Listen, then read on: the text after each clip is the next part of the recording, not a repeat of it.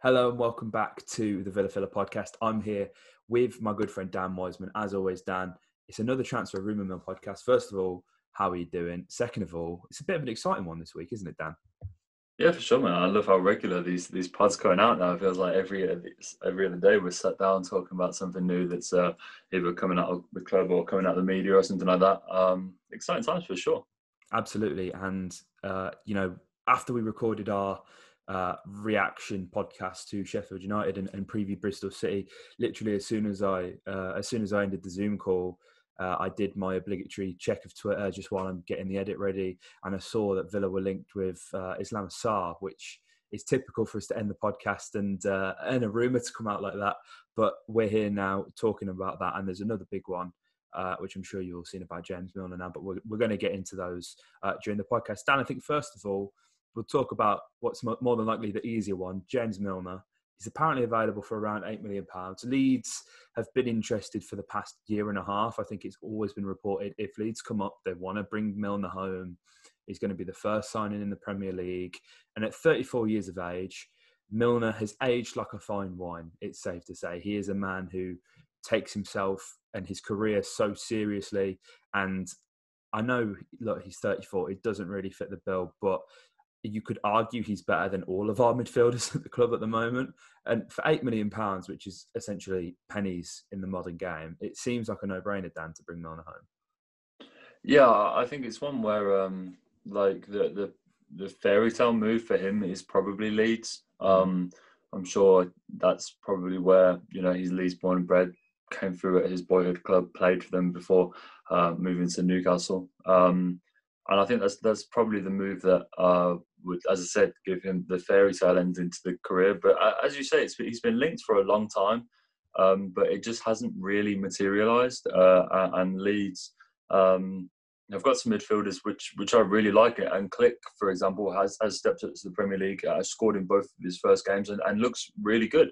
Um, you know, they, they look quite strong in the midfield. Um, we need that number eight. It doesn't really fit the bill. Um, I think the, the length of the contract would um, be an important um, sort of dynamic to this to this deal because, as you said, at, at 34, I reckon you could get sort of one, two years maybe. Yeah maybe out of it, you know, certainly one at the level that he is now. And, um, you know, as you said, despite how seriously he takes the fitness and all the Liverpool players will tell you that, you know, he is the fittest player in that squad, um, to ask him to, to come and play that role in centre midfield for another two, three years. And, and the thing is, is, you know, he doesn't play game in, game out at Liverpool. Uh, and that would be more or less the expectation with a club like us or Leeds. You know, he'd, he'd play a good 75, 80% of all the matches that we have in a season. It's, it's a big ask for someone of his age, but if the fees there right and, you can balance the playing time with his age, it, would be a would be a nice deal, and I think it gives us some needed experience. It would, and I think if you're considering the deal as a you know, we're saying it doesn't fit the profile in terms of age, and yeah, sure, that's completely fair. But this is uh, a man who's won like three Premier Leagues. He's won the, the Champions League. Almost called it the European Cup then, uh, things. Um, uh, you know, he's he's played at the top level for so long, uh, and he's got he's like you know people like try and banter him and mug him off for being you know boring Milner. You know, we all love the account, uh, but you know James Milner has this quite rare elite mentality that a lot of players don't seem to have. I was doing a bit of reading the other day, uh, and there's an article in the Times where he says he only speaks to his children in Spanish because they're all trying to learn, like his whole family's trying to learn Spanish. Uh, and he's stubborn like that. So if his children tried to speak to him, he would only reply to them in Spanish and expect that they speak to him in Spanish. Which um, I, I, don't know if he's angling for a move to Real or whatever, but you know, uh, I, it's, it's just stuff like that. It's funny, but it's like it explains so much why Milner is is so able to stay like at the peak of his powers still at 34 you know outruns everybody at Liverpool he I think as well you know we've got a really good squad like the, the dressing room seems really close and I think it wouldn't harm anyone really to have someone like Milner in who, you know, he, he can have a laugh with the lads and stuff, but he is, uh, you know, he, he's the model professional. He takes himself seriously. He's been at the club before. He know what it, he knows the expectation that's on the shoulders as soon as you walk out on the pitch at Villa Park. Um, and it was it was certainly a surprising link, but it, it got me really excited. It's you know relive them uh, O'Neill days that are, are, kind of plagued with, uh, you know, uh, it, looking back, there were some good days, but with how he walked out, left the club, obviously the, the squad got picked apart. But you know, you know, back between like 06 and 09, watching that team, Milner, Barry, Downing, Carew, Gabby. There's just so many good memories, Dan.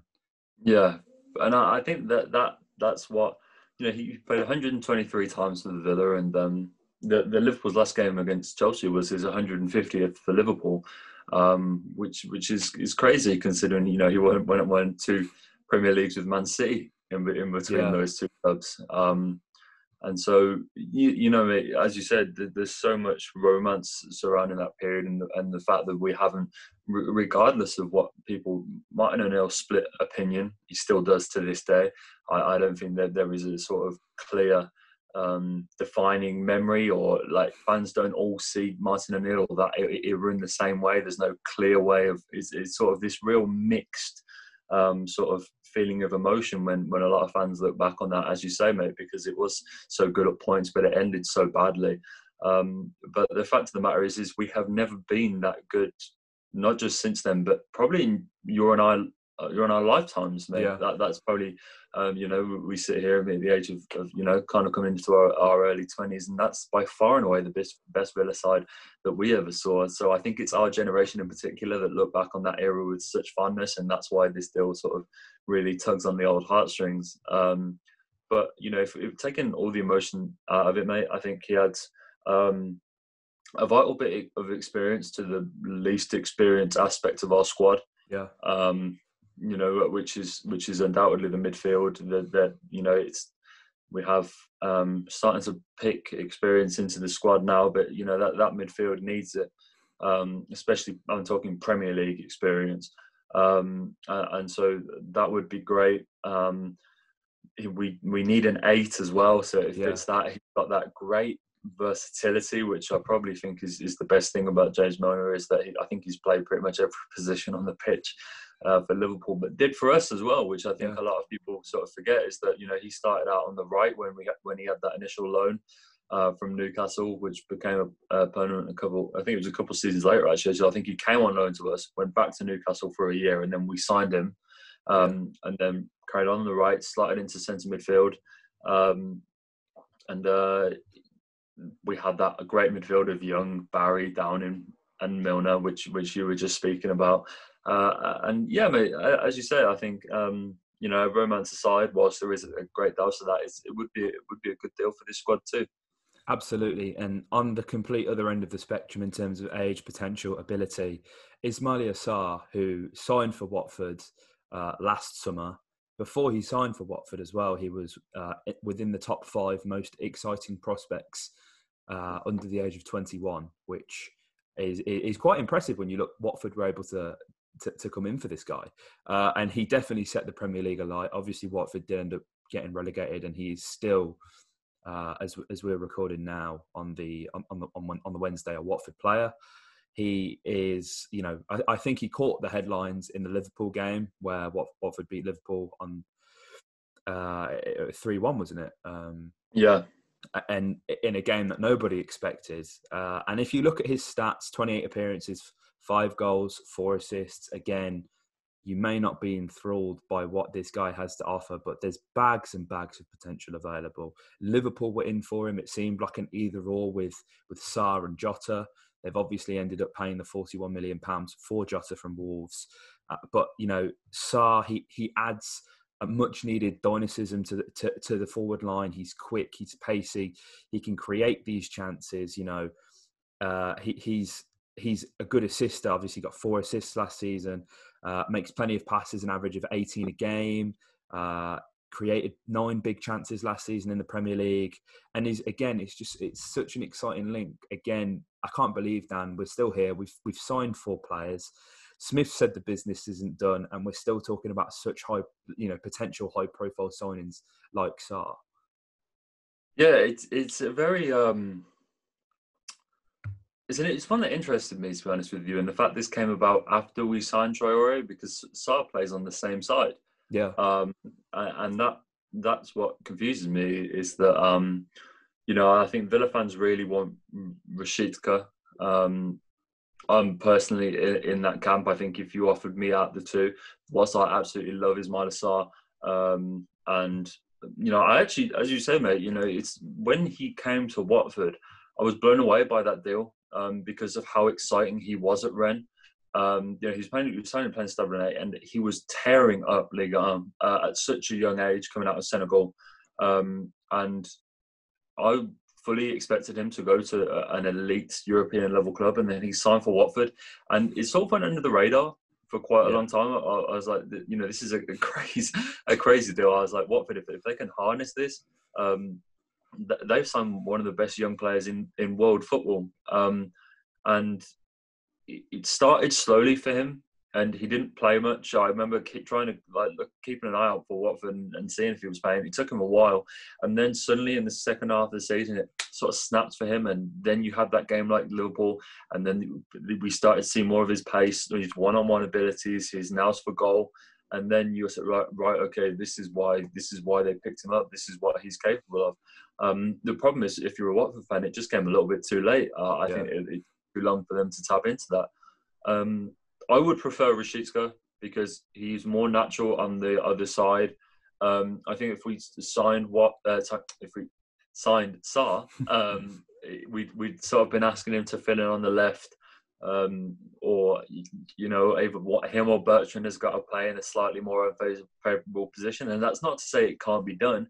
I just think if you're going to go and pay that money, um, you might as well pay it with someone that, that is is bred to play the position that you're asking. Um, however, taking all that aside, he's an unbelievable talent, and the resale value of this deal, I think, is what you've got to look at. Um, because if if we sign him and he comes on and he continues to establish himself and play like he did in the second half of the season for Watford, then his his transfer value just goes through the roof. Um, we're not going to be alone at looking at him. Uh, Liverpool have just uh, signed Jota, but Man United apparently are still looking at Sarr. So there's still some some big names that, that we'd have to tempt him away from. Um, there's a few stumbling blocks, there's a few if buts and maybes around this deal. But I tell you what, mate, if, if he did come to Villa, then what an exciting signing it would be. It really would be, and as well, you know, maybe maybe Bertrand was a squad filler if, if we get Sarr because as you say, they can't. They both play on the right. Maybe the plan is still for Grealish to play on the left. We've all seen the, uh, you know, the funny sport Bible video with with Jack and Dean going at each other. Uh, it came up on my timeline again this morning about about which position is the best position for Jack, which you know is debatable.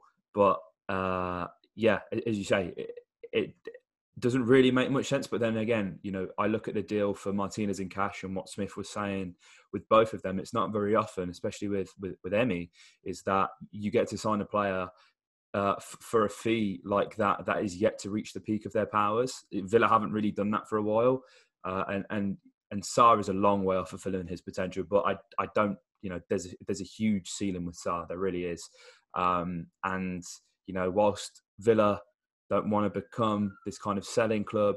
I think ultimately what, what the ambition is for Villa. Um, and I, I, hate to make this comparison because I'm sure people will laugh in the comments. But if you look at what Borussia Dortmund do in terms of de- developing young talent, sell it on, they still remain competitive in the league uh, and in domestic cup competitions. Obviously, they play European football.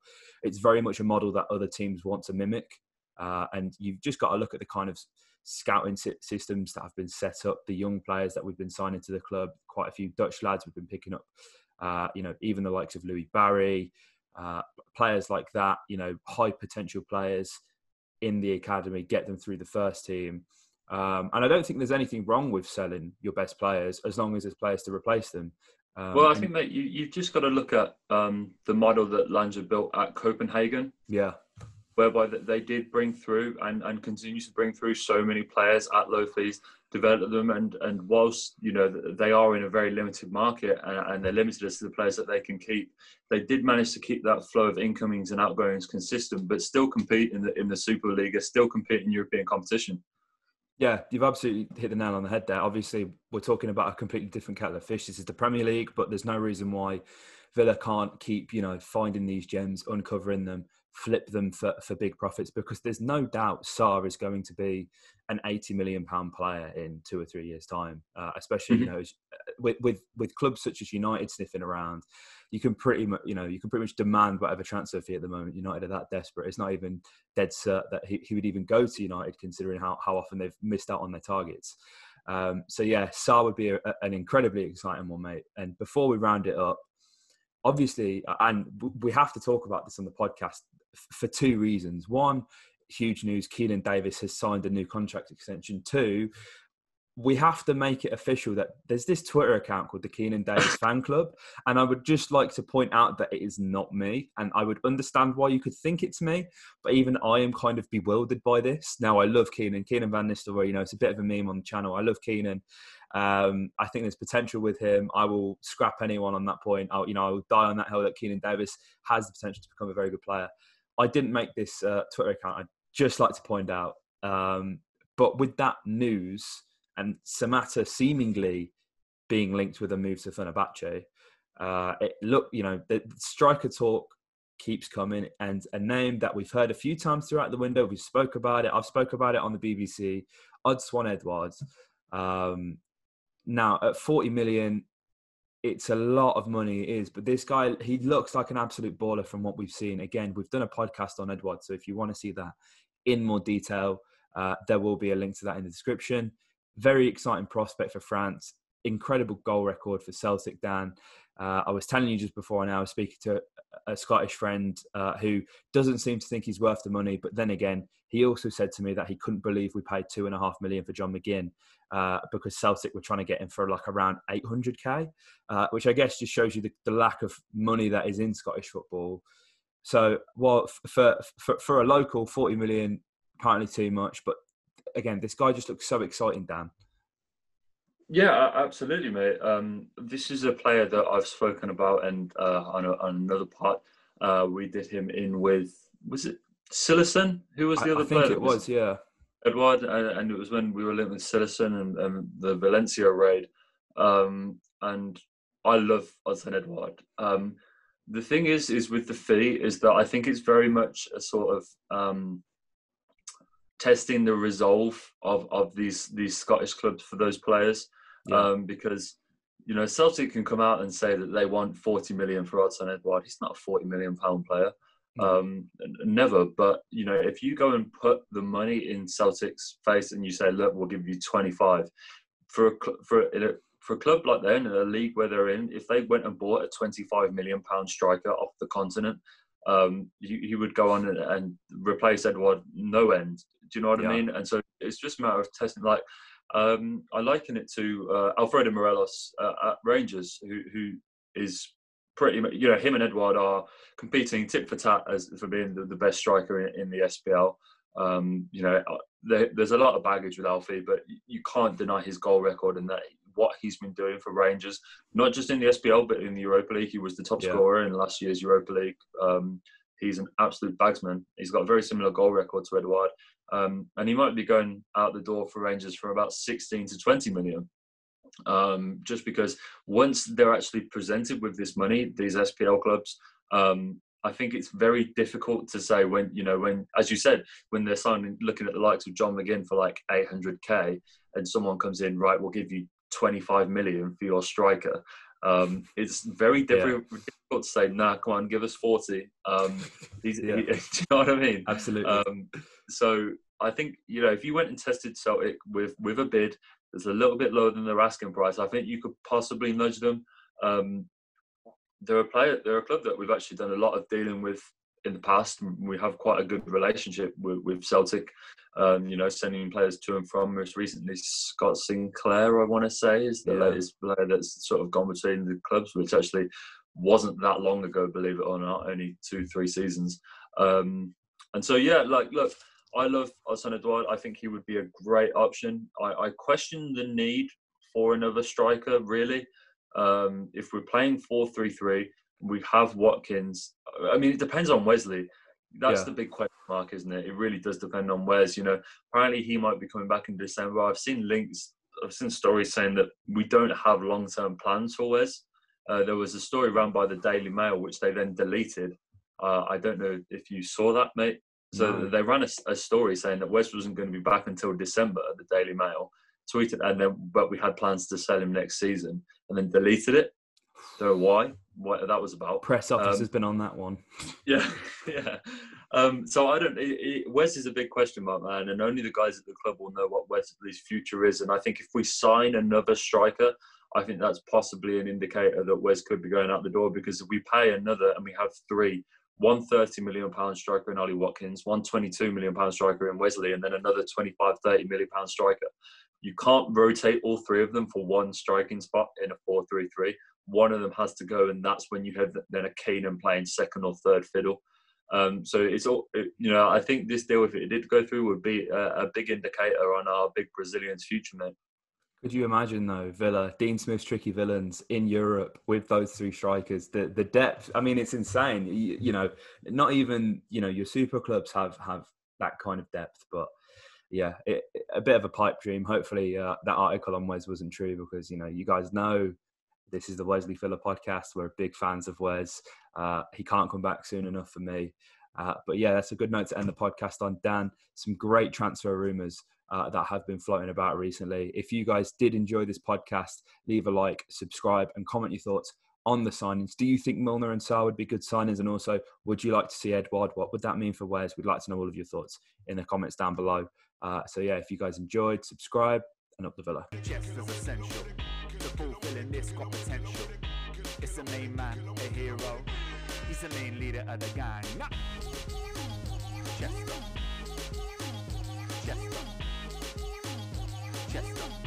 He's the main leader of the gang now.